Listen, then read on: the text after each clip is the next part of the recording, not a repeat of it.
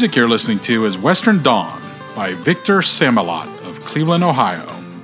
Victor is our featured musical artist this week. So stick around till the end of the podcast. We'll play the whole song for you and tell you a little more about his Latin jazz guitar music and where you can see him perform. Right now, let's throw another log on the fire, campers. We've got a new mystery. For this one, we're pulling out a little known but bizarre murder from a close knit community in rural Wayne County. I'm your co host, Steve Yoder, and with me is our storyteller, Paula Schleis, an award winning journalist who spent 30 years telling these kinds of stories for the Akron Beacon Journal. Hi, everybody. So, we've been to Wayne County on this podcast a couple of times. I recall visiting those hooligans in Rogues Hollow, and we told you about the disappearance of Melvin Horst in Orrville. Where are you taking us this time?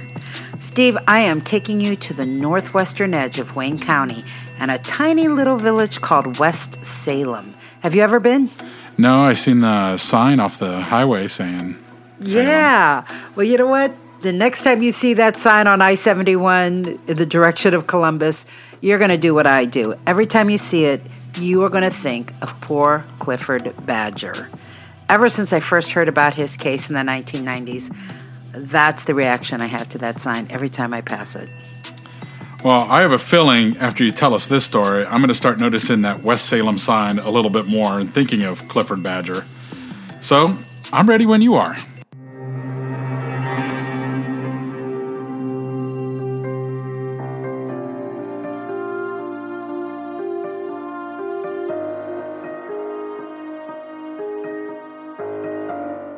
Right.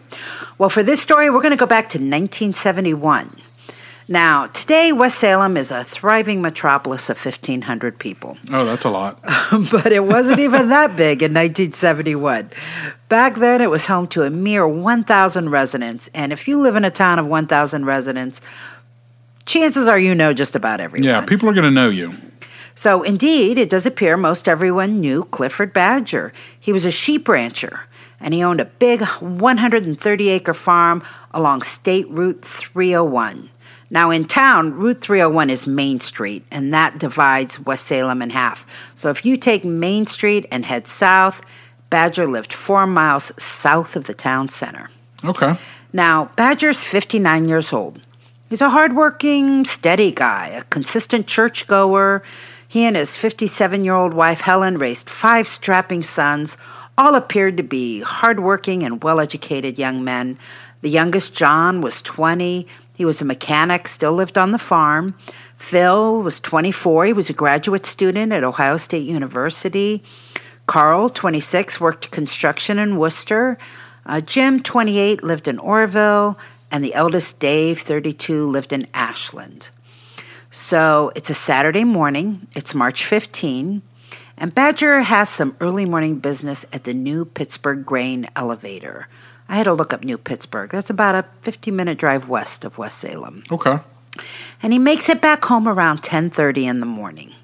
And as he pulls up to his mailbox, it was just a ordinary white mailbox alongside the, the two-lane road, he sees there's a package inside.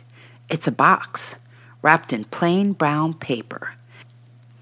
It has his address on it and a return address for one of his neighbors. And we'll never know if he noticed it or not, but there is no postage on this box.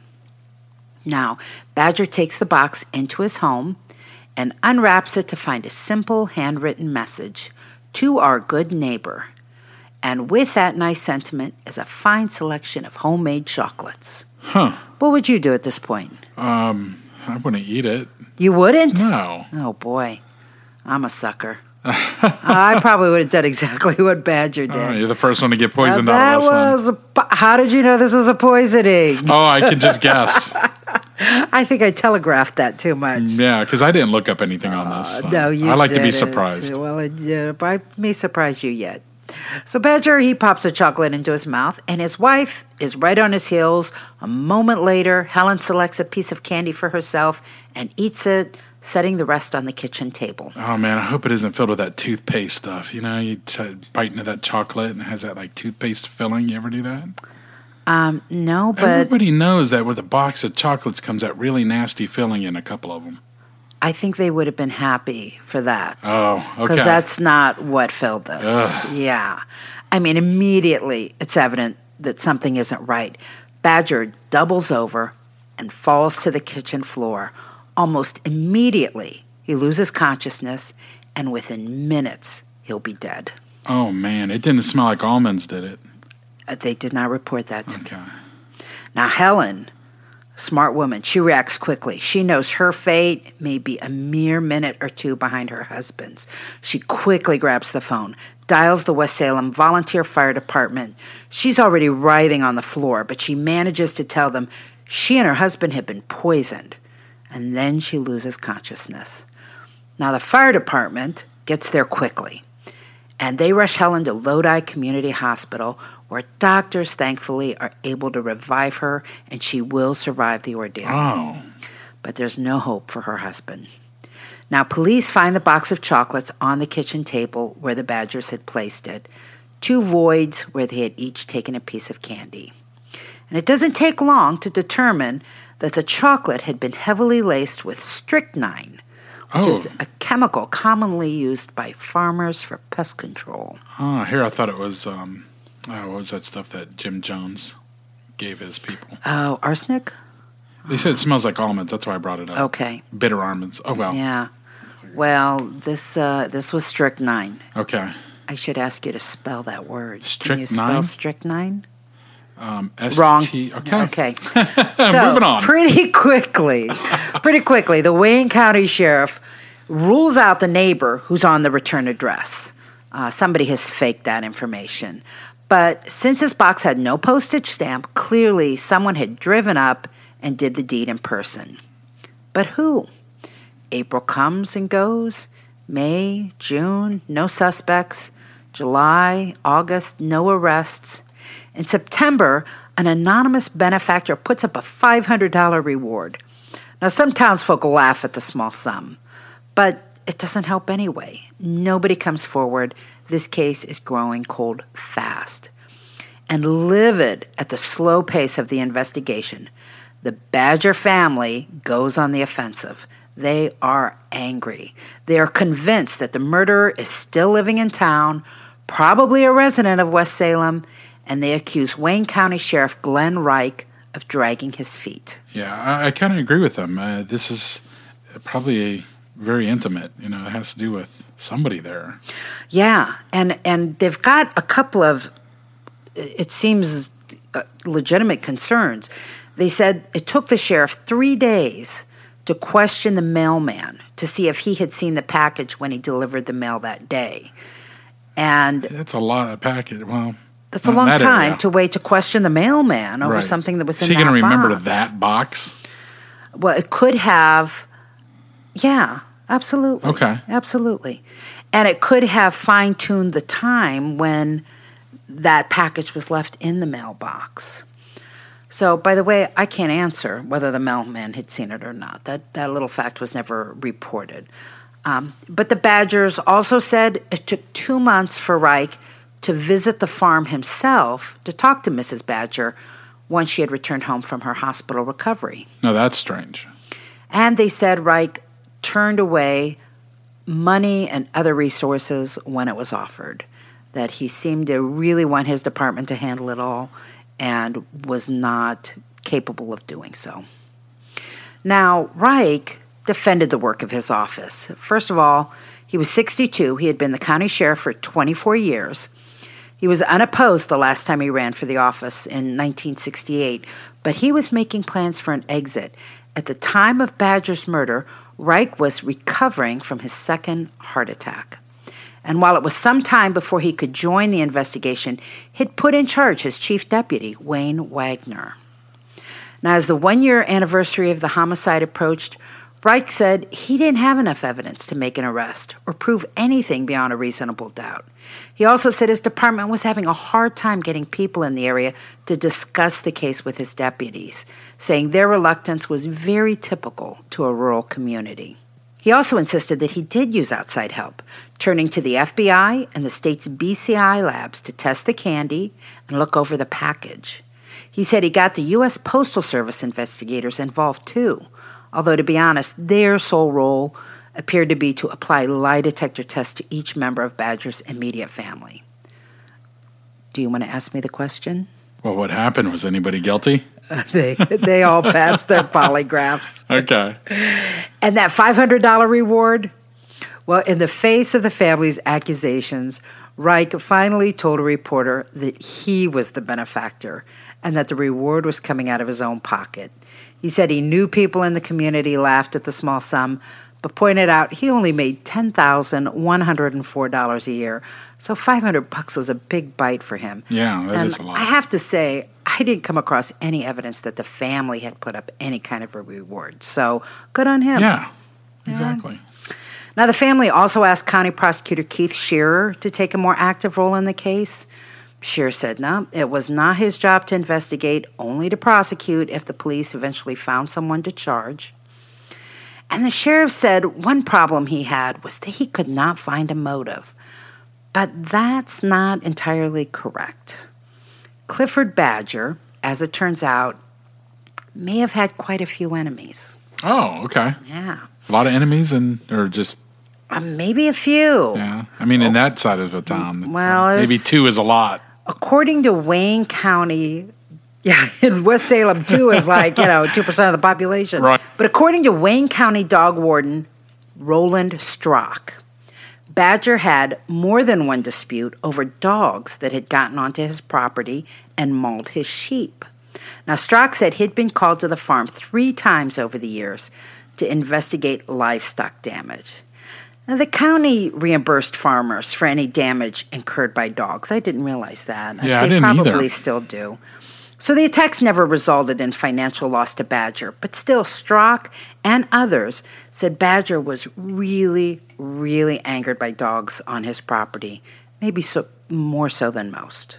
In one case, Badger accused a neighbor's dog of mauling his sheep, so the warden whisked the neighbor's dog away and made it sit in the pound for a few days. Ah, doggy jail. Well, doggy jail. You don't make friends that way, though, Yeah, even though true. the dog was later reunited with its owner. Yeah, I wouldn't want my dog to spend the night in doggy jail. Yeah, you'd probably get a little upset. Yeah. Maybe not enough to my poison your neighbor, but you know, I don't know, you're just maybe. setting a tone here. But here's the case that really raised eyebrows. I'd fill it with toothpaste, but go ahead. You know, if you bite into chocolate and it's toothpaste, that should be punishment enough. That's right. Okay, so, but anyway, here's here's the case that really raised eyebrows. It happened the year before, and that's when Badger found two foxhounds on his land, and he shot them both dead. Oh no. Now, you know, foxhounds come with owners, Yes, hunters, with people with guns. people with guns.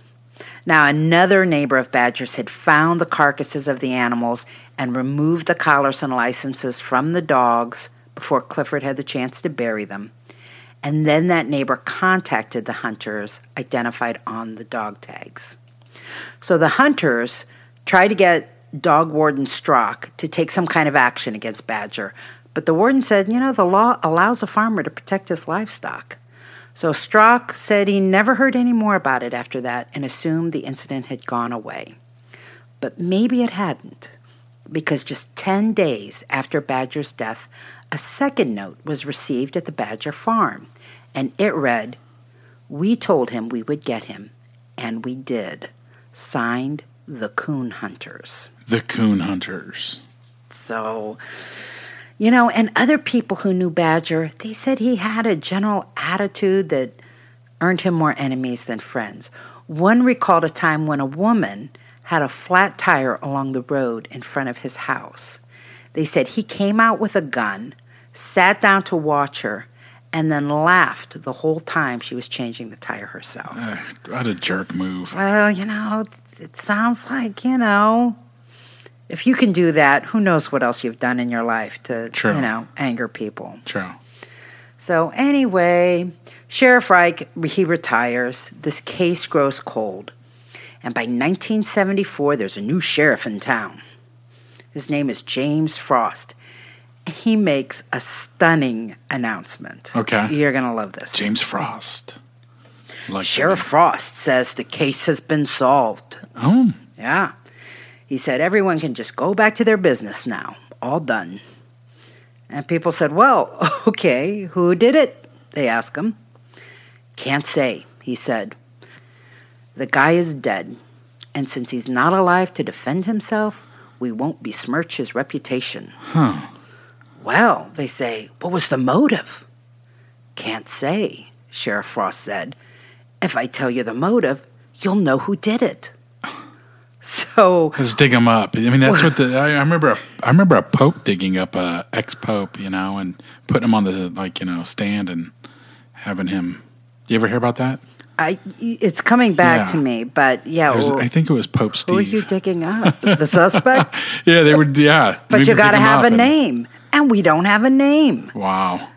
So This guy's a people real are Columbo. saying, okay, wait a minute, Sheriff Frost. So it must have been those hunters, the Uh-huh. coon hunters, who left that message. Yeah. And Frost says, no, the incident was not related to Badger's murder. Huh.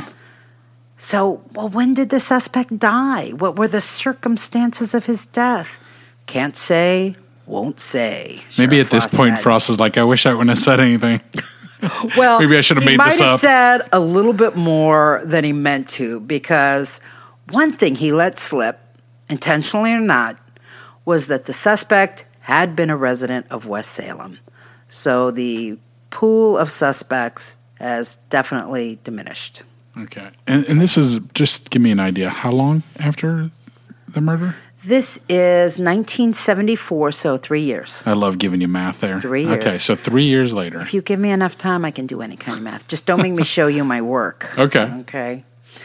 And one thing that he was willing to share was how they solved the case.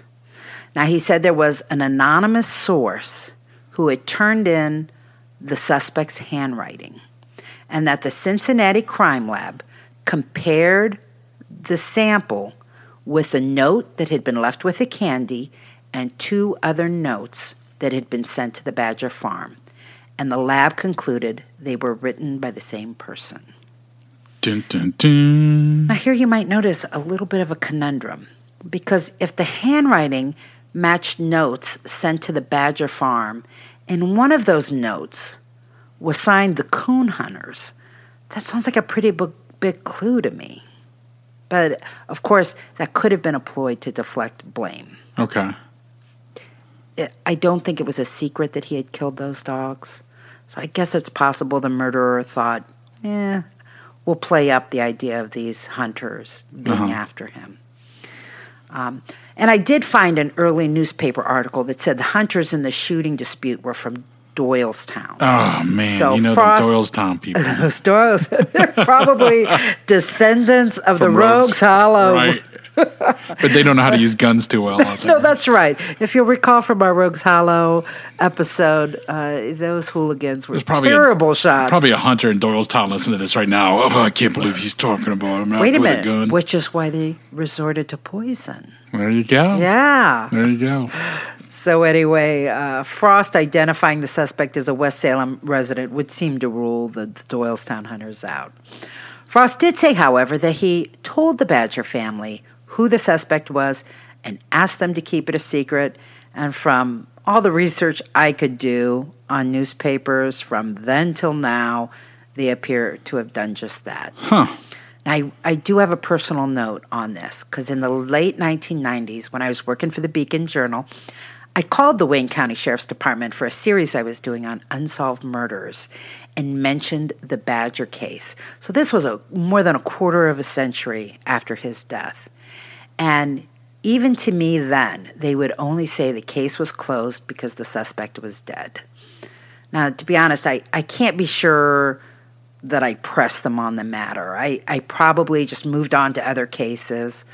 And I wouldn't be surprised to learn that old timers in West Salem know who it is. I think the word probably got out, but it was definitely never put out there for public consideration. And that makes this a genuine Ohio mystery.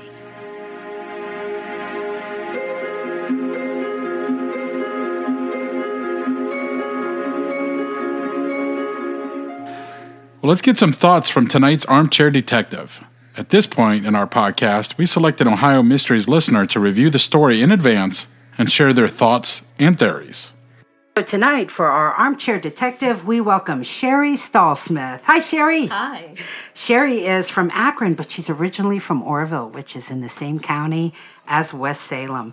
Uh, Sherry, she's a mom of three. She's got a degree in history and has worked in several museums, and she's a true crime fan. Sherry, have you ever heard this case before? It's your neck of the woods. No, I had never heard about this. Um, so it was really interesting to listen to your early version of the podcast and learn about this story.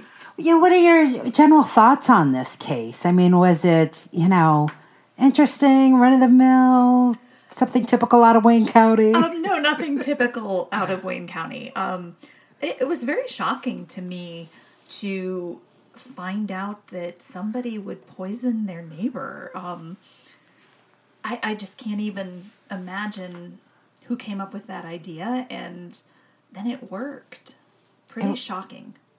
I felt the same way. The first time I heard that, I'm like, wow, somebody would just go to their neighbor's mailbox and slip, slip something in that they know is going to kill their neighbor. You know, I, I actually wondered, and I'm not sure if it said in the information whether the chocolates were store bought and injected with strychnine or homemade. I think almost being homemade makes it even more, Even worse. yeah, more evil and An article that I read called them homemade. I don't know if they really knew that or if there was some writer's license there, but you're right. The act of creating it's like creating a pipe bomb. yes.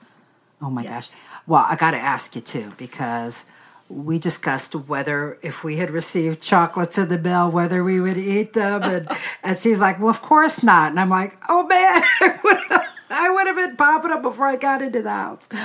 Would you have eaten chocolates put in your mailbox? I don't know if I didn't know who they came from, because I, you know, the note said from your or to a good neighbor, something like that. True. There's no name Um, on there it. was no name. I'm not sure. You know, my neighbors when they bring me things, they usually hand deliver it. So I don't know if I would or not. I think I'd have to stop and, and, and think, think, about, about, it. Okay, I'm the only one here at the table that's dead now, so okay. now, Wayne County is a very rural community, and even if you haven't been in West Salem, you probably have a sense of that rural feel. And the first sheriff's um, contention that he was having trouble getting people to talk because it's a rural community and people in rural communities don't like to talk to police. It made me think, is that really any different than suburban or big city America? You've obviously live in Akron now. You know what it's like to live in a mid-sized city. Is it different in a rural community? Would they be treating police differently then? I, I'm not sure that the urban rural thing has a whole lot to do with it. Um, You know, I've discovered living in Akron that your world is as small as you make it.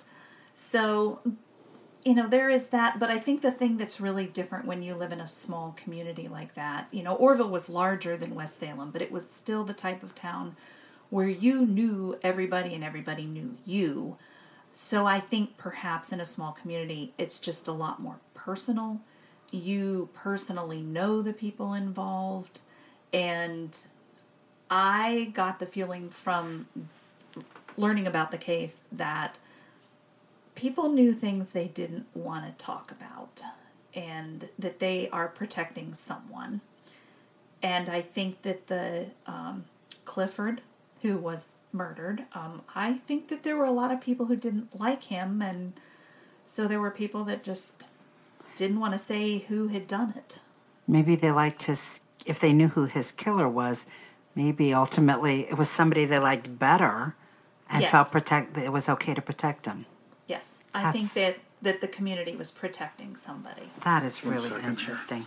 I also think that today, if something like that had occurred, people would be all over social media and posting their thoughts about it and posting their opinions about it. And I think it would be harder for somebody to hide. I think social media makes our world a lot more open to analysis and would have pointed a guilty finger at a certain person. And I don't think that you can hide as easily today as you could have, what, almost 50 years ago? Yeah. And that brings me to the second sheriff in this case, James Frost. When, uh, after the first sheriff retired and he came on, you know, he made the stunning announcement that, you know, for all intents and purposes, we're done with this case. We know who he did it. The guy's dead. We don't want to besmirch his reputation. What do you think about that? I don't think you could get away with that today. I, I think that there would be an uproar from just a whole bunch of people. Uh, again, I think social media would play into that, where if that was posted, you know, an article went out and said that, that there would be people all over the place, you know, just up in arms about not naming who the guilty party was. I know the the family of Jim Frost, um, who was the sheriff at that time, and you know, I I had the opportunity over the weekend during Thanksgiving to speak to some people who actually knew him um, and grew up with him, went to high school with him, you know, knew him while he was sheriff. And he was said, from Orrville originally. Yes, he was from Orrville. And they said he was a very by the book person, very upstanding citizen, highly thought of in the Orrville community, um, as was his entire family, very respected people. Uh, so my guess is that he was doing what he needed to do. And and uh, my thought is that there was somebody telling him that he could not reveal who the killer was. It makes me wonder too because i mean we name suspects while they're alive. Right. so why wouldn't you name a suspect when he's dead and it can't hurt him? Or could it? Could there have been people that were still alive in the circle of the suspected killer that might have been harmed in some way. Exactly. Um, I, I wondered that too. You know, were they protecting more than the killer? Was there someone else who was somehow in danger, either endangering the reputation, or did it go as far as endangering their life for some reason? I mean, was there an element to this whole story that we just didn't know that they didn't share with the public?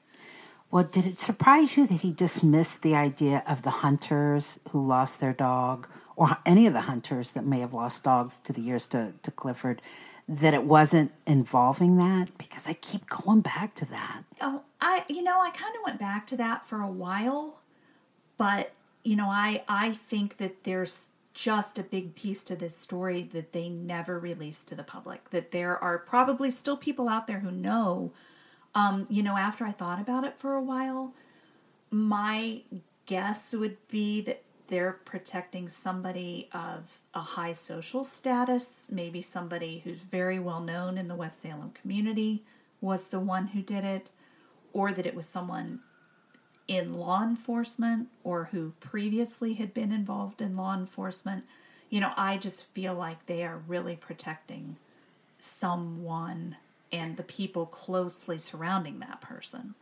And what do you think about the potential of the killer being a woman? Because they often say a poison is a woman's device for murder. I think that that would be a possibility, especially since, you know, there was at least one reference to the chocolates being homemade. In that era, I mean, if you said somebody made chocolates and put poison in them, I would just assume that it was a woman doing it. Um, you know, that might be. It is kind of you know when you stop and think about it is, but when you think about some somebody in a a man in a farming community standing yes. in his kitchen making little homemade chocolates, it is kind of you know poisoning is a very female uh, thing to do. It is. Yeah, it's it's, it's what it most of them do. Yeah. It the the whole theory of perhaps it was a woman who was the killer kind of then led me to was was there an affair somehow involved in all of this was it a love triangle was it some kind of forlorn woman who felt she had been left by the wayside i i don't know but especially if the hunters were not involved all right so i uh, googled strychnine which is not spelled the way I thought it was. S T R Y C H C H N I N E. Anyway, Put in strict and then nine. I did. I did. Thank you, Google. Thank you, Google, for finding it anyway. Strychnine was popularly used as an athletic performance enhancer and recreational stimulant in the late 19th century and early 20th century due to its con- convulsant effects, it says. It was thought to be similar to coffee. So, can I get some strychnine in my coffee, please? Uh, it, it was described in H.G. Wells' novella The Invisible Man. The title character states Strychnine is a grand tonic to take the flabbiness out of men. Uh, maybe I should have done that instead of keto, right? So, if it was a woman, maybe she was just trying to get him in shape. Maybe. Maybe. Maybe Clifford was a little flabby. For a farmer? No, you're right. The protagonist replies. Farmers are not flabby and they don't have affairs. The protagonist in this novel novella says, "It's the devil. It's the paleothic in a bottle. It's the devil." So anyway, that's what I found. It, That H.G. Wells. yeah, I Speak also found in the 30s that it was the most common accidental poisonous of children. But there we go. That's what I found. All right. Might have been sold over the over the counter. Yeah. See, I was thinking maybe it was uh, something in the pest control aisle, but maybe something you got a- Available in your local drugstore That's what it sounds like. as a stimulant. If it was sold in a drugstore, maybe it would have been even more easier for the police to have. tried. I mean, Yes. Although, you know, it's it's the kind of thing it wouldn't shock me if someone had a bottle from the 1930s still sitting around in their medicine cabinet yeah, that's that true. was accessible. When I think of like the pest control things I have like in my garage, they're probably all like eight to ten years old. Right. So if they were looking for recent purchases, they're never going to catch me. So, good point. Well, I, I did wonder too how much strychnine does it take to put in a piece of chocolate? And, I don't know, but from all accounts, it happened fast. Yeah, Clifford it- Badger dropped dead in a matter of minutes right on his kitchen floor. He was gone by the time they got to him. Now, I don't know if maybe his wife ate a little bit less and that's why she was alive and they were able to, you know, keep her alive. But I wondered. boy, I wondered too. It must not have a really strong smell or flavor associated with it because, you know, that when they picked up the chocolates to eat them, they didn't say, "Ooh, this smells bad," or that's a very good point because she ate her piece after him. And if he had taken a bit bite and said, "Oh, don't eat that," Right, you know, apparently he didn't say that. So, good point. Very good point. Well, gosh, I, Sherry, thank you. Uh, this has been a, a stellar uh, review of the situation here. Thanks for some of your insights, being from uh, Wayne County. You're welcome. It was a pleasure to Oh. get to meet with you today and talk about this. All right.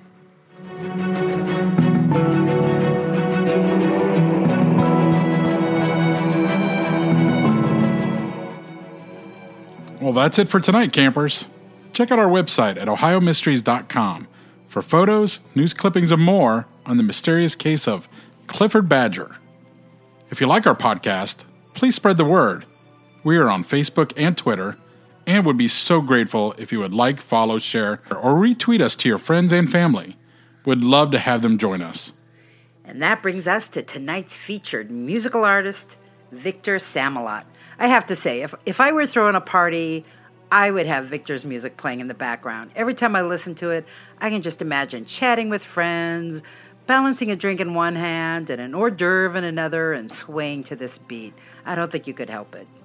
So, anyway, you can sample Victor's many original songs on his website, victorsamalot.com. That's V I C T O R S A M A L O T.com. And be sure to follow him on Instagram, Twitter, and Facebook, and go look for him on his YouTube channel. Better yet, go see him in person. He'll be at the Cleveland Urban Winery in Cleveland Heights the evening of December 22 and at Vento La Trattoria in Bay Village on December 27. If you forget those dates, look him up on his website. No excuses. You can find links to all of our featured musical artists on our website. Just look under the featured music link at ohiomysteries.com. So we're going to leave you with Victor Samalot's song Western Dawn, which you heard a bit of it at the start of this podcast. Enjoy, and we'll see you back here next week for another Ohio mystery.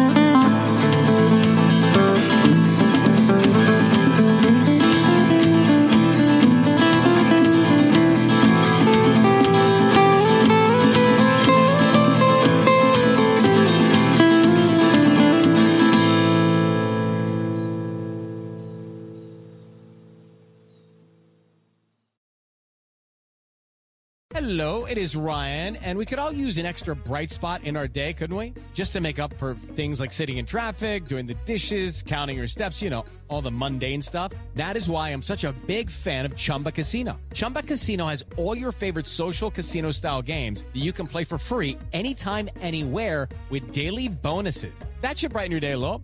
Actually, a lot. So sign up now at chumbacasino.com. That's chumbacasino.com. No purchase necessary. Group. Void were prohibited by law. See terms and conditions. 18 plus.